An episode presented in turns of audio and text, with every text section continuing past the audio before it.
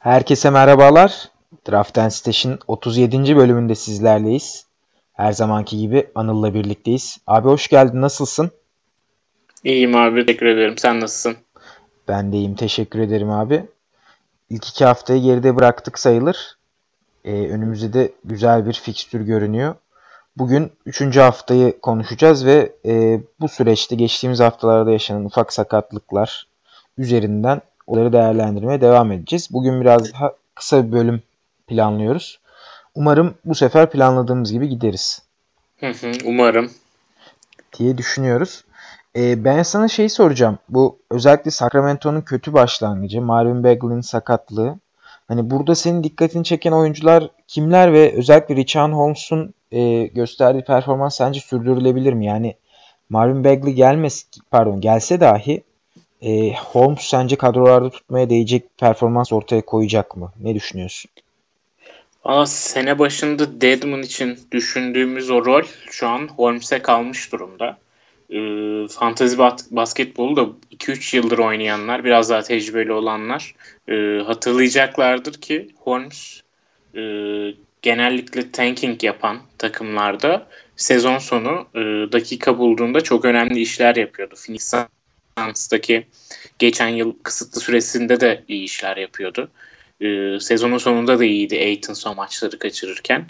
E, ondan önce Philadelphia'da e, Embiid'in e, sakatlık dönemlerinde ve Embiid'in o 31 maç oynadığı ve sezonu erken, erken kapattığı sezon e, Embiid oynamadığı dönemde çok iyiydi Holmes. E, aslında genç bir isim de değil. 26 yaşında herhalde bu sezon Holmes ama şu an için o ilk 5 kısmı Holmes'e kalmış durumda gibi gözüküyor Deadman'ın kötü performansıyla. E, işler değişir. Deadman iyi oynamaya başlar. O kısmını bilemem ama Sacramento'nun hızlı sistemine şu an Holmes e, o enerjik yapısıyla daha iyi uyuyormuş gibi duruyor. O yüzden ben Holmes'un bundan sonraki dönemde 20 dakikasının en az 20 dakikasının kesin olduğunu ve e, bunun çok daha yukarıda da kalacağını düşünüyorum. E, tabanı 20 dakika, tavanı 30'lara doğru bile gidebilir. E, Bagley döndükten sonra belki o kadar olmayacaktır ama Bagley dönene kadar 30 dakikaları görebiliriz Holmes'ten. O yüzden ben bu sezon e, sezon genelinde Holmes'un kadrolarda tutmaya bu 12 takımlı ligler dahil değeceğini düşünüyorum abi. E, orada benim e, dikkatimi çeken bir diğer isim de Bielisa. E, Bielisa baktığınız zaman savunmada çok büyük yük oluşturuyor Sacramento'yu. Bunu izlerken çok net görebiliyorsunuz sahada ama e, fantezi açısından baktığımızda da hem üçlük katkısı hem sayı katkısı, ortalama bir rebound katkısı, arada steal ve blok katkısıyla e, yüzdelerinize de e, zarar vermiyor. Hatta şu an sağ içi yüzdenize katkı veriyor Bielisa. E, Bagley dönene kadar iyi bir opsiyon. Takımlarda bulunması gereken bir opsiyon gibi duruyor bir Elisa. Zaten Bagley sakatlandıktan sonra da yaklaşık 30 dakikaya yakın bir dakika ortalaması var. 28 dakika civarında yanlış hatırlamıyorsam. Bielitsa konusunda ben de katılıyorum. İşte orada yine sezon başında konuşmuştuk. Sacramento'nun geniş bir rotasyonu var. Yani Bagley'in sakatlığı bu rotasyonu daralttı. Bagley gelince ve e, bu bir hani franchise player olduğu için Bagley sonuçta dakikaların azalması çok olası Bielitsa ve Holmes için. Ben de Bielitsa'dansa Holmes'u tutmaya daha yakınım. Özellikle Holmes'un rolünün Sacramento için çok daha önemli olduğunu düşünürsek pota altında özellikle enerjisiyle bu takımın e, hızlandığı zaman gerçekten iyi bir parçası olabileceğini düşünüyorum ben de.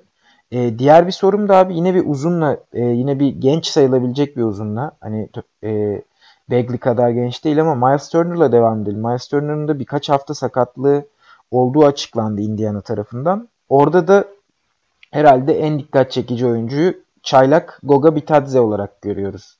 Sen Bitadze hakkında e, özellikle üçlük atabilen yani şut atabilen ve blok yapabilen bir uzun olması sebebiyle ben yükseğim. Senin de yüksek olduğunu düşünüyorum. Sence Bitadze Turner dönse de belli dakikalar alıp katkı verebilir mi fantazi açısından?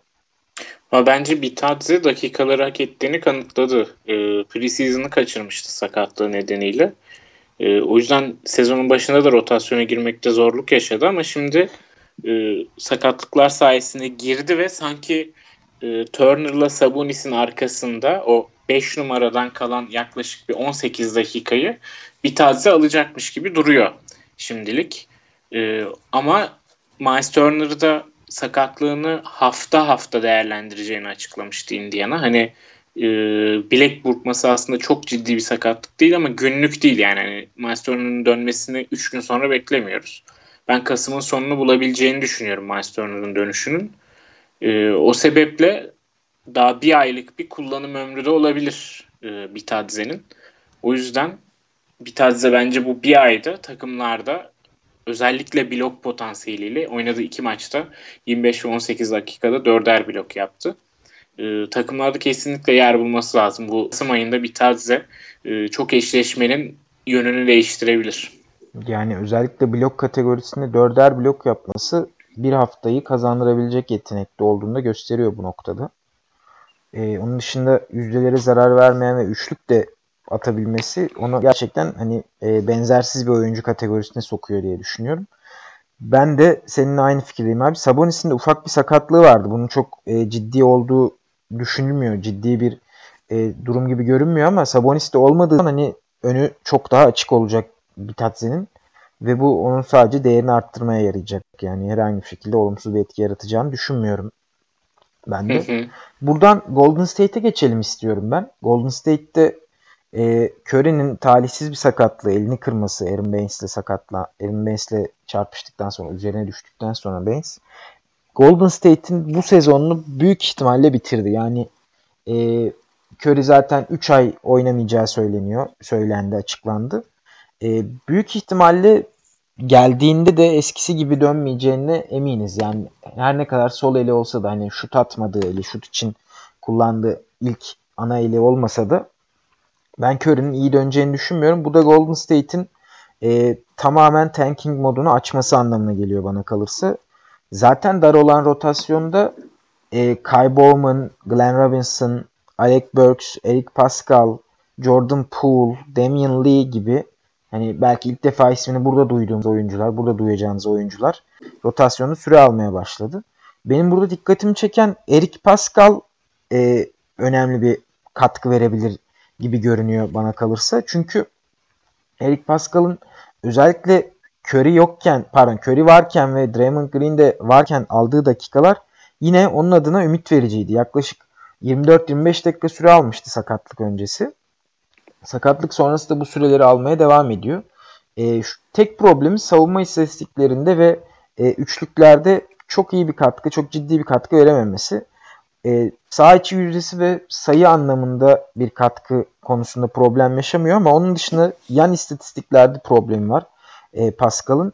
Oyunu biraz e, şut atmaya da daha doğrusu üçlük bulmaya da çok müsait olmayabilir gibi geliyor. Yani bir üçlüyü atması bana zor geliyor sezonun geri kalanında ama e, kısa vad pardon yani sezon genelinde sayı açısından çok değerli bir kaynak olacağını düşünüyorum. Sen Golden State'te kimleri ön plana çıkarıyorsun abi?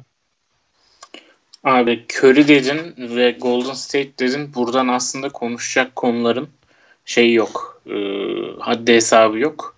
Hemen şeyle başlayalım dediğin gibi. E, bu durumda kimler öne çıkabilir diye.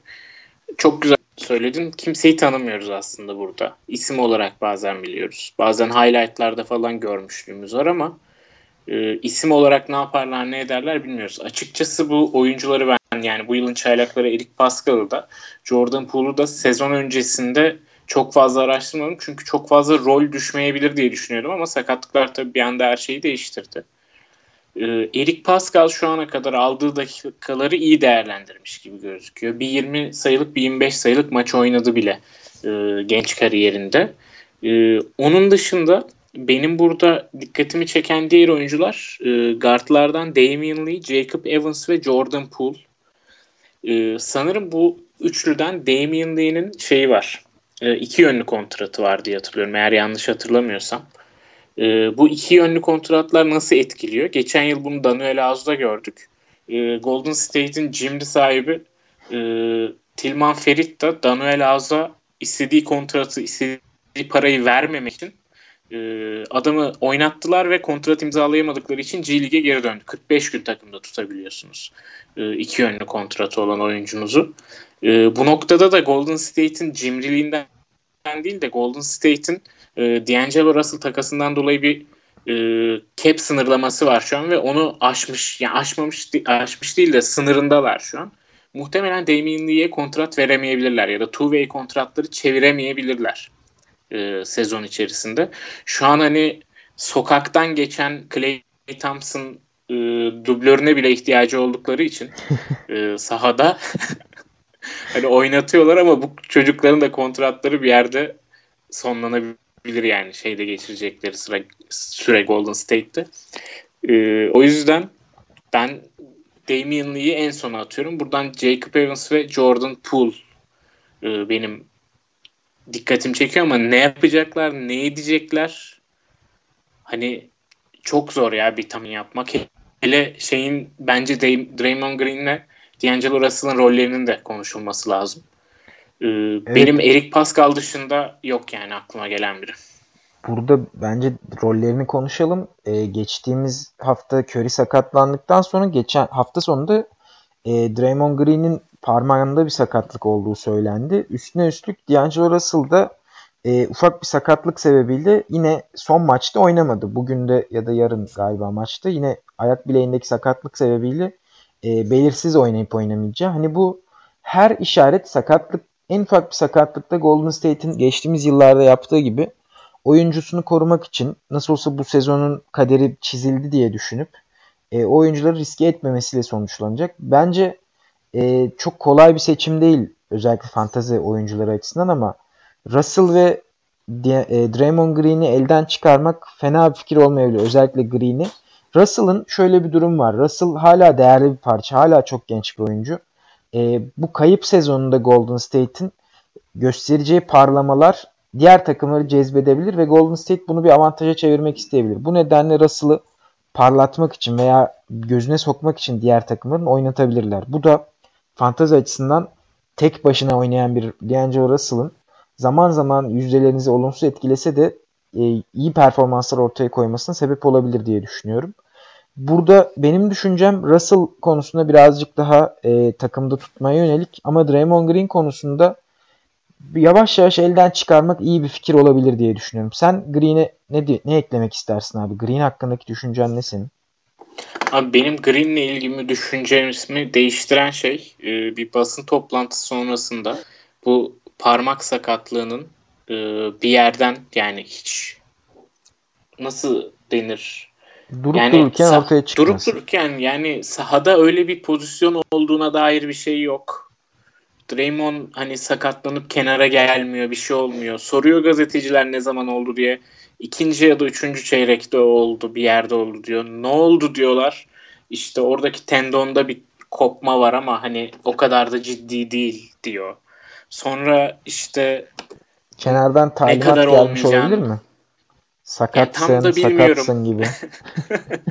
Aynen sakatsın, sakatsın Draymond oynama sen gibi. Yani beni o asıl o Draymond Green'in verdiği cevaplar e, uzaklaştırdı, soğuttu Draymond Green'den. O yüzden takas edebiliyorsanız edin. Top 100 oyuncuya kadar şeyi var yani Draymond Green'in. E, gideri var ama zaten benim gördüğümde herkes takas etmeye çalışıyor. E, alanların niye Kimin elinde patlarsa. bir fikrim yok. Aynen. Yani bir umut alanlar da olabiliyor. Ama Draymond Green bence umutsuz vaka. Yani en uygun noktasında da shutdown'a gider bu iş.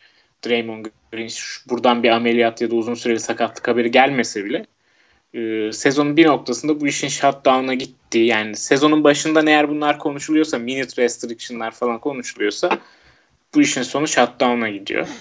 E, D'Angelo Russell hakkında da senin dediklerine katılıyorum. Bir de abi sen bence takas etmek isteyebilir ama takas etmek diyorum ya.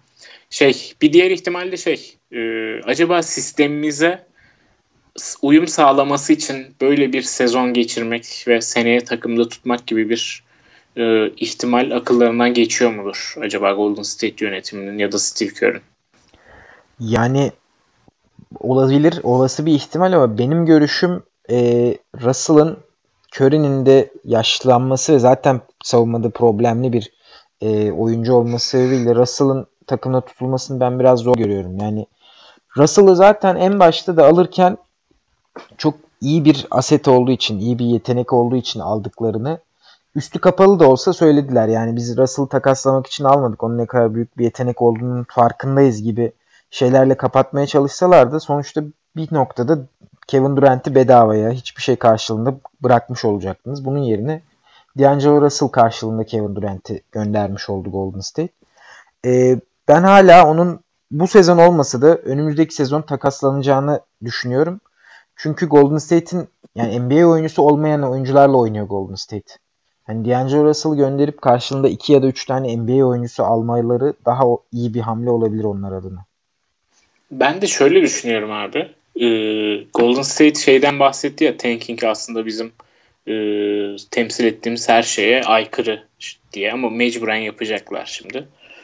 Ee, acaba hani böyle düşünüyorlarsa Curry, Clay ve Draymond Green sonrası dönem içinde Russell'ı tutmak istiyor olabilirler mi? Öyle bir e, düşünce geldi aklıma ama bunun yani sisteme alıştırmaya çalışmadıklarının net bir göstergesi de e, şey Curry sakatlandıktan sonraki maçta Russell'ın e, maçta 20 tane pick and roll oynaması oldu ki bunu geçen yıl en fazla yapan 11 ya da 12 tam hatırlamıyorum sanırım maç başına Kemba. Ee, çok yüksek bir sayı yani anlayacağınız üzere Russell için.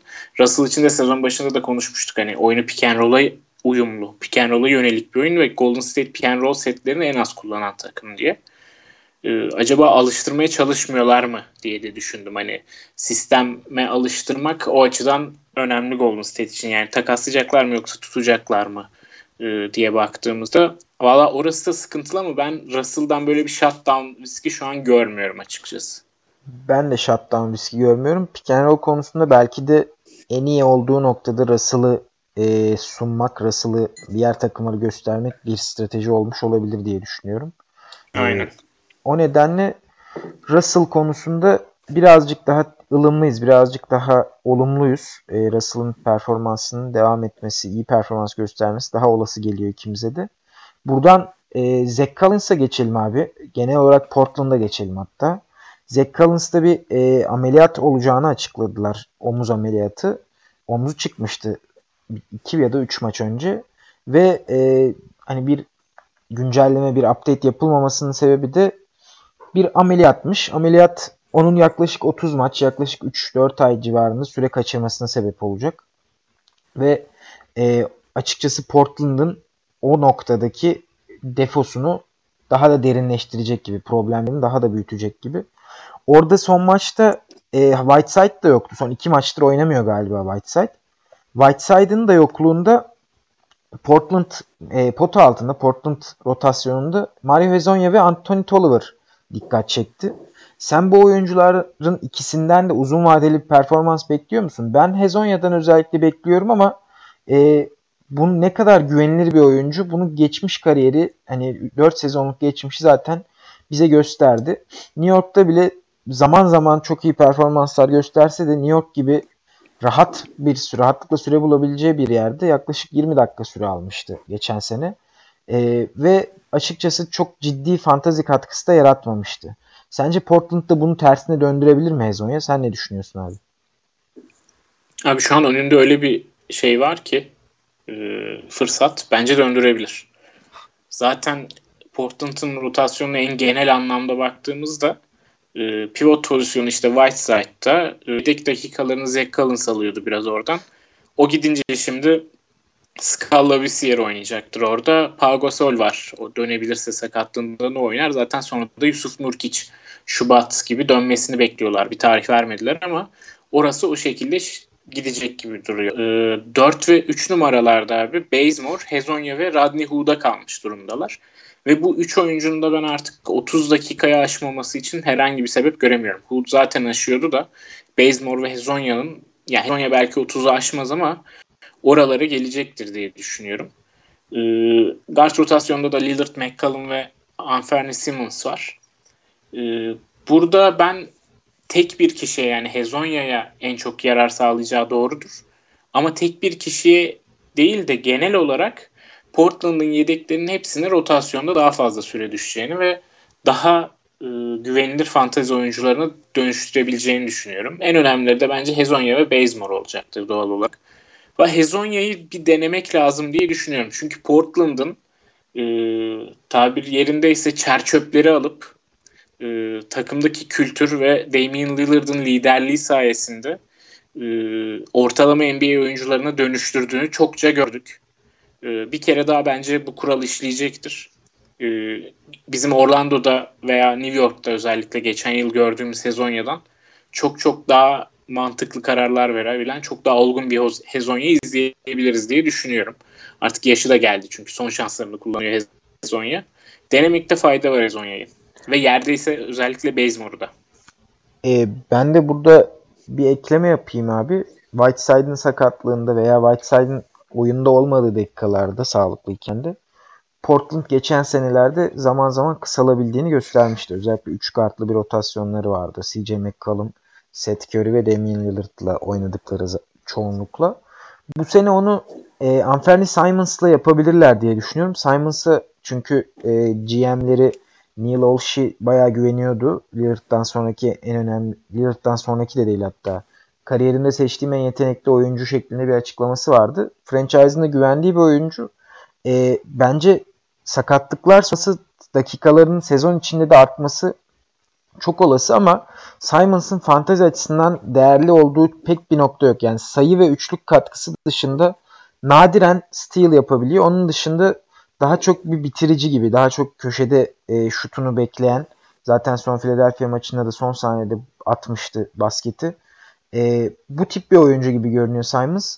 Hani üçlük ihtiyacınız olduğu haftalarda Portland'ın da fikstürü elverişliyken ben Simons'ın eklenebileceğini düşünüyorum. Onun dışında benim de dikkatimi Hood, Bazemore ve e, bunların dışında Hezonya çekiyor. E, senin söylediklerine katılıyorum abi bu noktada. Tulliver ilk 5 başlıyor. Belki üçlük ve rebound için Tulliver da düşünülebilir. Ama Tulliver'ı, dakikaları sınırlı kalacak. Evet düşündüm ben Tulliver'ı ama abi Tulliver e, artık şey hani boyu uzun diye oynuyor açıkçası sadece ve o yüzden başlıyor. Dakikalarının 25 civarında olması bile ona e, pek bir katkı vermesine sebep olmuyor. Yani Tulliver yerine Simons'ın bir anda 3-4 üçlük atabileceğini beklemek bana daha heyecan verici geliyor. O nedenle Tulliver e, çok sıkıcı ve çok e, tavanı çok düşük bir pik gibi geliyor. Aynen öyle.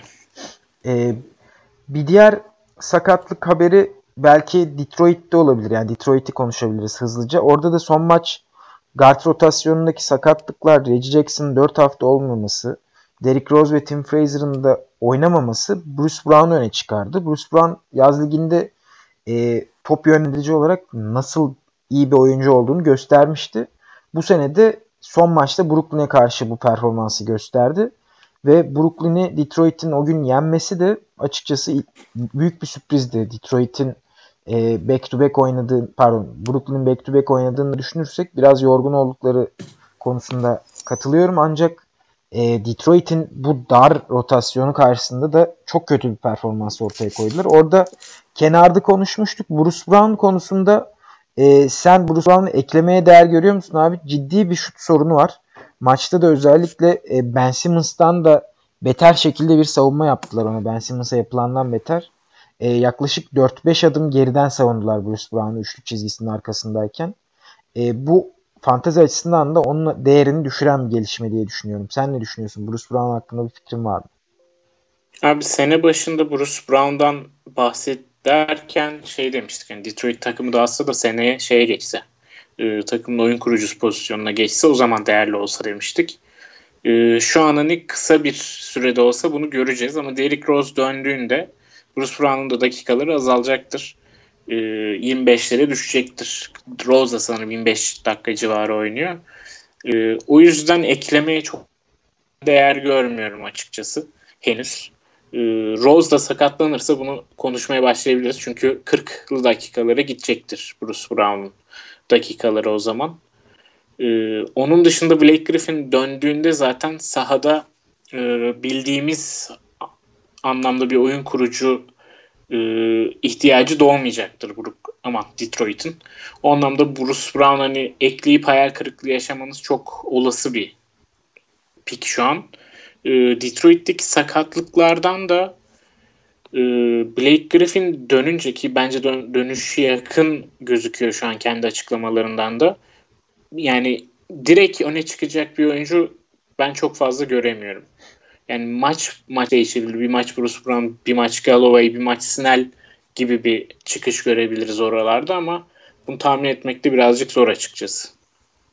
Ben de benzer şekilde düşünüyorum abi. Özellikle Griffin'in döndükten sonra orada e, ilk 5 oyuncuları genelde iyi katkılar vermeye devam edecektir diye düşünüyorum. E, sakatlıklar konusunda benim kaçırdığım bir oyuncu var mıydı senin ekleyeceğin bir oyuncu hani son zamanlarda?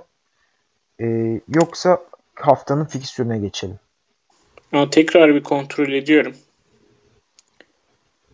Ee, ben şöyle tek tek bir duyduğumu gördüğümü söyleyeyim sakatlıklar açısından. Trey Young'ın dönmesi yakın gibi gözüküyor.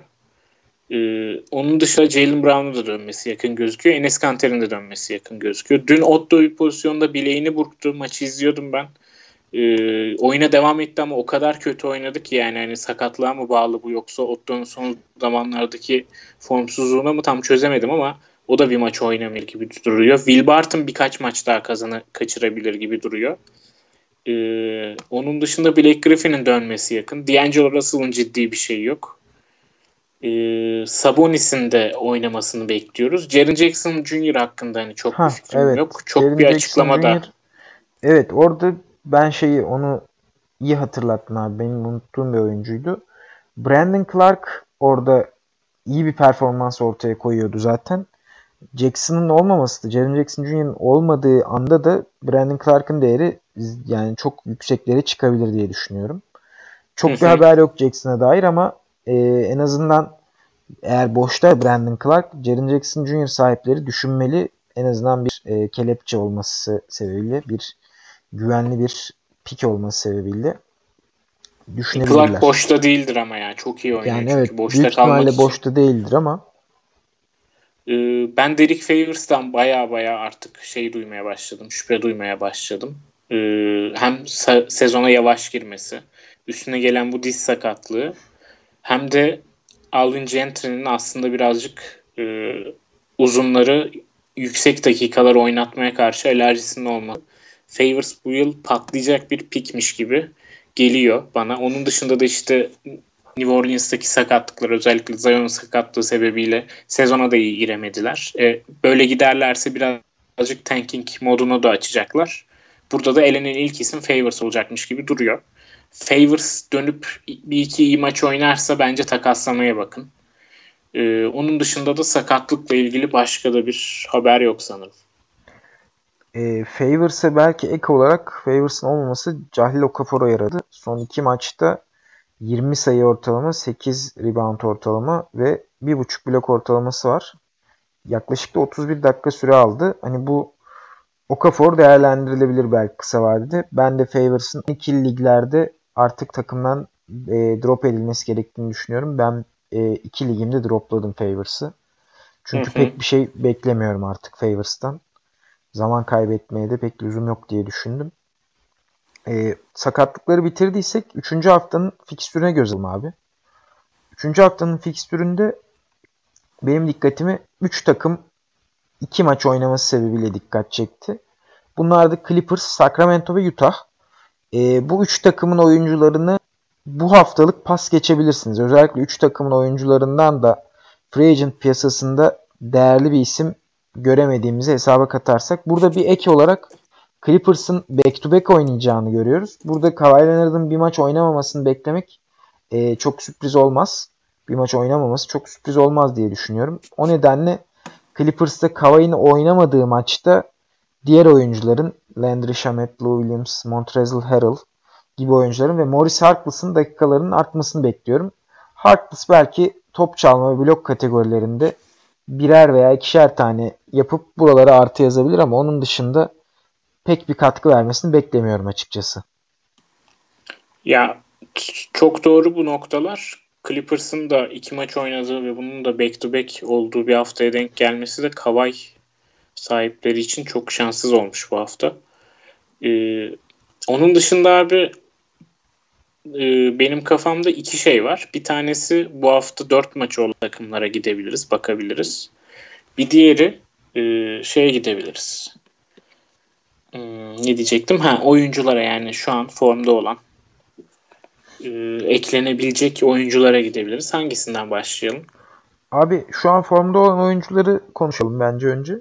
Ondan sonra 4 maçı olan takımlardan da dikkat çeken noktaları ikisiyle birlikte hatta ilerleyebiliriz. Yani mesela Atlanta'nın 4 maçı var. DeAndre Bembry, Trey Young yokken hem e, asist hem steal noktalarına katkı verebilir şeklinde.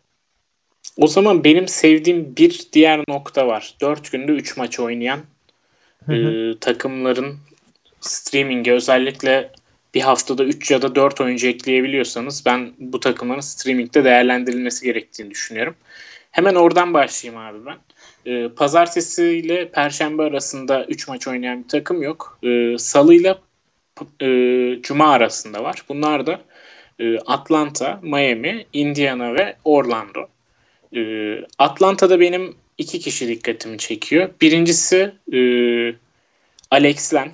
E, Alex Len'in dakikaları çok kısıtlı ama bir blok specialisti olarak bu hafta e, değerlendirilebilir Alex Len. Diğeri de Jabari Parker. Ben Jabari Parker'ın bu yıl bayağı bir radar altı kaldığını düşünüyorum. E, gayet iyi başladı aslında sezonu. 14 sayı ortalamayla oynuyor. 155 saha içi isabeti var. Sanırım serbest atış isabeti ve yüksek top kaybı. Bir uzuna göre yüksek top kaybı. Ee, onu birazcık radar altı bırakmış durumda ama sayı istiyorsanız böyle size e, salı ile cuma arası 3 maçta 40-45 sayı atabilecek bir potansiyeli var şu an e, Jabari Parker'ın. Özellikle Trey Young da bir maç kaçırabilecekken burada. E, o açıdan değerlendirilebilir. Miami'de de e, Justice Winslow sakat. Onu konuşmayı unuttuk bak biraz önce. O da sırtından sakat olduğu için onu erken döndürmek istemiyorlar sanırım. E, dün Duncan Robinson inanılmazdı.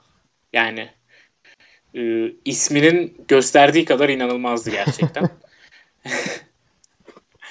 e, 7 üçlükle oynadı abi ve çok iyi bir şütör ya. Gerçekten çok iyi bir şütör. Ben İnanılmaz iyi bir şütör. Maçı izleyemedim. Hani çok bir bilgim yok. Maçı izlemek de istemedim çünkü maçı izlemek için telefon televizyonun başına geçtiğimde e, gördüğüm şey pek e, güzel değil açıkçası. 35 sayı civarı bir fark vardı Houston Miami maçında. O nedenle izlemeyi tercih etmedim.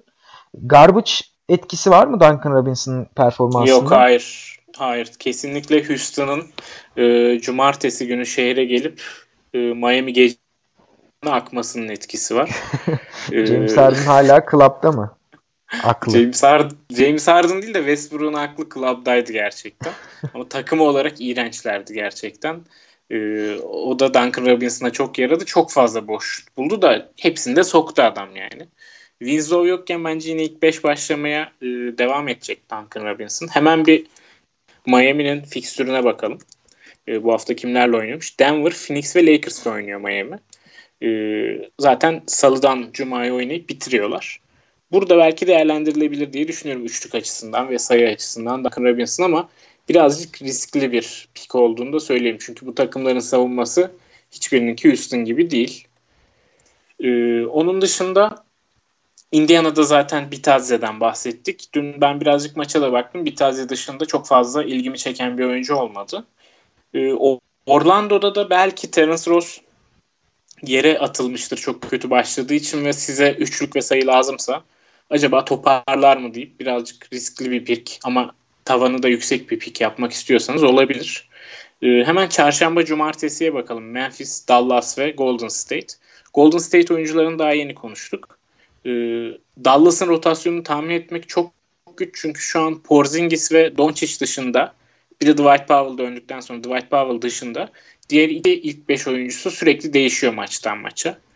Ee, onu oradan düzgün piki tahmin etmek çok zor Dallas için. Ona bir şey söyleyemeyeceğim o yüzden. Ee, Memphis'te de dediğimiz gibi Jaren Jackson yokluğunda Brandon Clark iyi olabilir ama ondan ötesini ben görmekte zorlanıyorum. Belki Kyle'nin dakikaları artacaktır.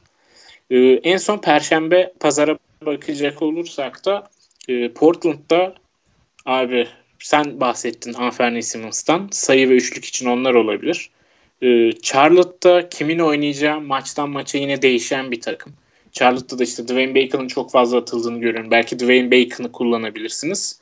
Ee, Oklahoma'da da benden yana öne çıkan bir isim yok. Sen buradan bu takımlardan var mı aklına gelen? Ee, sondan başlayayım abi. Oklahoma'da e, özellikle Adams'ın sakatlığı ciddi olursa tabii ki Nerlens Noel her zaman o role e, girebilir. O rolde kendisi olabilir. Onu unutmayalım. E, Noel 10 dakika oynasa da bir steal bir blok yaparak acaba dedirtiyor birçok takım sahibini. Onu atlamayalım. Onun dışında Darius Baisley benim dikkatimi çekiyor. Yani süre alırsa iyi performans ortaya koyabileceğini düşünüyorum Baisley'in ben. Ee, sezonun ikinci yarısında özellikle radarda bulunması gereken bir oyuncu olduğuna inanıyorum. Son maçta New Orleans'a karşı 18 dakikada 17 sayı 5 rebound bir blok yaptı. Ee, az ama öz hani çok böyle niş katkılar verebilir Baisley. Ee, beklentim şu an için yok ama sezonun ikinci yarısı için aklımızda bulunsun diye düşünüyorum. Charlotte'da Bacon'a katılıyorum. Blazers'ta, Portland Trail Blazers'ta e, Hezonya konuştuk. Simons'ı konuştuk. Sayı açısından Simons'ı diğer yan istatistikler açısından Hezonya'yı ön plana çıkarabiliriz. E, onun dışında Golden State konuştuk. Memphis'ten sen bahsettin. E, Dallas konusunda belki Jalen Brunson kısa vadeli bir asist katkısı verebilir. E, zaman zaman asist açısından Doncic'in yedeği gibi olduğu için Doncic'in de e, rolünü asist noktasını, top yönlendirme noktasında soyunabiliyor bazen. Son iki maçta da galiba bir maç 6, 3 maçın ikisinde bir maç 6, bir maç 7 ya da 8 asist yaptı. Kısa vadede hani böyle bir 15 asist civarında bir katkı yapabilir bu 3 maçlık sürede. E, asist yakınsa, asiste yakın geçiyorsa eşleşmenizi değerlendirebilirsiniz. E, Orlando'da Fultz'un ilk 5 başlaması ona dair umutlarını arttırdı mı? Bunu konuşalım hemen abi. Sen Fultz'u yakından takip eden birisin çünkü. Birisiydin daha doğrusu. Vallahi arttırmadı. Çünkü yine de dakikaları paylaşmaya devam ediyorlar DJ üstünde. Sadece sanırım Fultz'un e, ilk 5 başlamasıyla Aaron Gordon'un performansı birazcık artmaya başladı. Aaron Gordon'a yaradı yani Fultz'un 5 başlaması gibi e, bir çıkarımım var benim ama dakikalar 30'u bulmadıkça ben Fultz'un bu yıl e, 12 takımlı liglerde en azından katkı verecek durumda olmadığını düşünüyorum ama 14 ve 16 takımlı liglerde kadrolarda bulundurmaya değebilecek bir durumda şu an Fultz ilk 5'i de almasıyla beraber. E, Miami'de bence atladığımız ve gözden kaçırmamamız gereken bir oyuncu abi Myers Leonard. E, Aa, evet. Myers Leonard'ın performansı da geçtiğimiz hafta gerçekten iç açıcıydı. E, onun da en önemli özelliği oyunun birçok alanına katkı verebiliyor olması. E, bir bir bir kulübüne hani sezonun daha başında bir aday olabilecek gibi görünüyor. E, son iki maçta da yaklaşık 17-18 sayı ortalaması vardı. E, süreleri artışta Leonard'da radarda bulunması gereken ve bu 3 maçlık süreçte hemen hemen her kategorinize katkı verebilecek bir oyuncu. Onu da düşünebilirsiniz diye ekleyelim. E, son iki maçta 3 steal 3 blok yaptı. Ondan önceki maçta bir 3 blok daha yaptı. Yani dakikaları artışta 24-26 dakika arasında bir süre alacak gibi görünüyor. E, Leonard'ın ardından başka da Indiana'da Bitadze'yi konuştuk.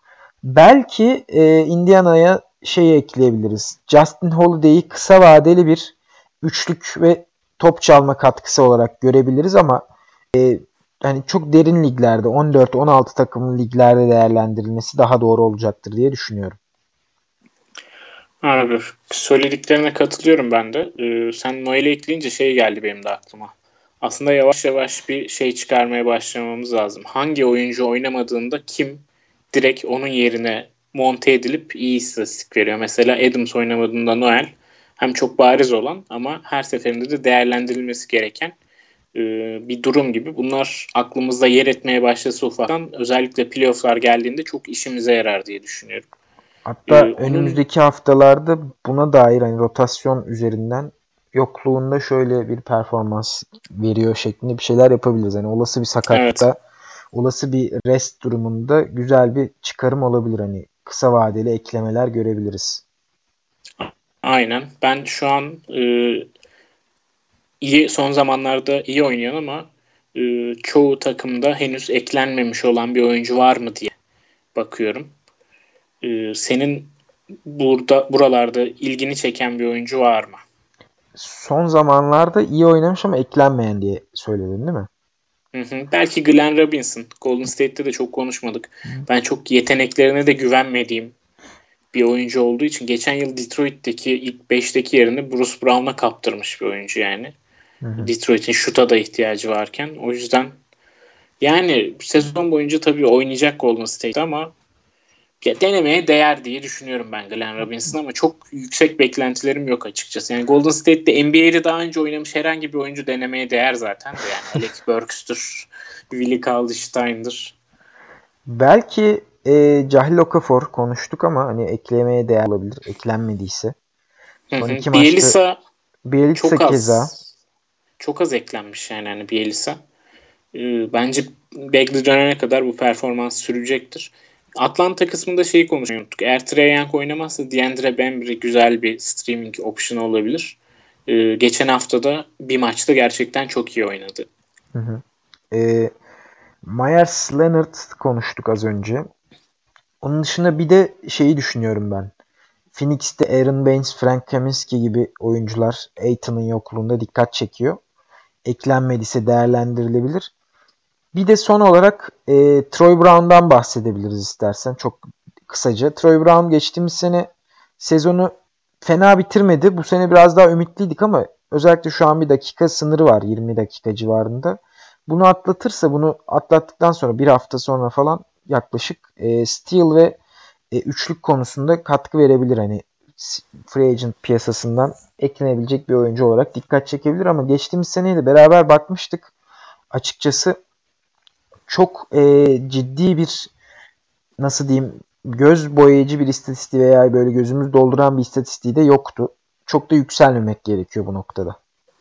Aynen. Bence şu an bir kadrolarınızı ekleyip acaba tutacak mı diye bekleyebilirsiniz. Ama tabii sezona da kötü başladıysanız şu an bunlarla vakit kaybetmek istemiyor da olabilirsiniz. O noktada kararı size bırakıyoruz. Ee, başka biraz önce bir isim dikkatimi çekmişti. Ha şey abi Frank Nilikina. Yok yok şaka yapıyorum. Ee, şey, Euroleague Fantasy'de e, değerlendirilir. e, Dwayne Deacon bana birazcık az geldi. Şu an sadece %12'sinde varmış takımların. Ee, o da Bacon'da 3 iyi maç, 3 kötü maç oynadı. Ee, açıkçası ben Bacon'a çok yüksek değildim e, sezon başında draftlarda.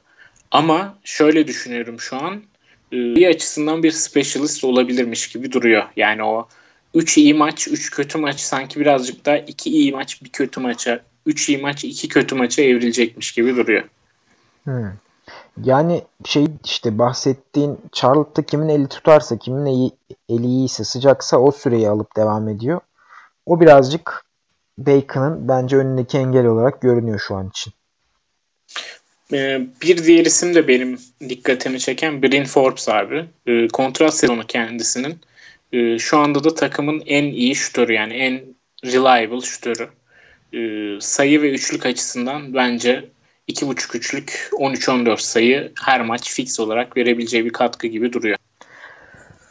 Evet Forbes'u da yine sayı ve üçlük konusunda değerlendirmek iyi bir opsiyon olabilir deyip fikstüre dair ee, takımlara dair dikkatini çeken bir şey var mı abi? Veya eklemeyi istediğin bir oyuncu? Daniel Az'ı ekleyelim bir daha abi. Ee, bence 12'li takımlarda bile oynayacak rakamları e, istatistikleri vardı. Ki son maçta bench'e çektiler Eric Gordon'u ilk 5 çıkaralım diye. Bu durum çok kötü sonuçlandığı için Miami maçında belki ilk 5'e geri dönebilir. İlk 5'te de Harden'la Westbrook'un yanında 30 dakika alırsa eğer özellikle takımın dış ana savunmacısı olup bir de e, şutörü olunca e, ilk 5'teki e, tam bir 3 katkısı çok güzel bir şekilde geliyordu Daniel House'tan. Son maçı aldın mı? Bence eğer birisi bıraktıysa liginiz eklenebilir diye düşünüyorum House. Evet Daniel House'da son maçı son maça bakmayın şeklinde öneride bulunabileceğimiz bir ee, son maça bakmayalım Daniel House içinde deyip ekleyeceğimiz bir şeydi ben şu an göremiyorum açıkçası. Detaylıca Aynen, konuştuk. Bölümlük. Bu bölümün bu sonuna geldik diyebiliriz. Ee, ben sadece şunu ekleyeceğim abi. Hep hani streamingden bahsediyoruz, maç sayılarından bahsediyoruz. Bu hafta 4, 3 ve 2 şeklinde maçlara sahipler. E, bu takımlardan ortalama olarak bu hafta 3.27 maç görüyoruz. Yani 4, 4 maç yapan her takım biraz daha avantajlı olacak. Ee, geçtiğimiz hafta bu 3.33'müş mesela maç başı pardon hafta başına maç sayısı ortalama. Ee, 3.27 maç demek yaklaşık 4 maçı olan bir iki takım pardon 3 takım varsa 4 maçı olan 3 oyuncunuz varsa rakibinizden ortalama artı 2 maç daha fazla oynayacaksınız demek oluyor. Hani bu tip küçük hesaplarla da haftayı değerlendirmek olumlu olabilir deyip e, kapatalım yavaş yavaş. Ee, ekleyeceğimiz herhalde başka bir şey yok. Ben iki haftadır söylediğimi tekrar söylüyorum. Henüz daha sezonun başı. Ben olsam potansiyele yatırım yapardım streaming yerine. Streaming yapacağımız günlerde gelecek diye düşünüyorum ama sezon başında potansiyele yatırım yapmak bence çok daha mantıklı. Diyelim ağzınıza sağlık Anıl abim. Bizi dinleyenlere teşekkür edelim. Önümüzdeki hafta yeni bölümde e, büyük ihtimalle bir soru cevap bölümünde görüşmek üzere diyelim. Hoşçakalın. Hoşçakalın.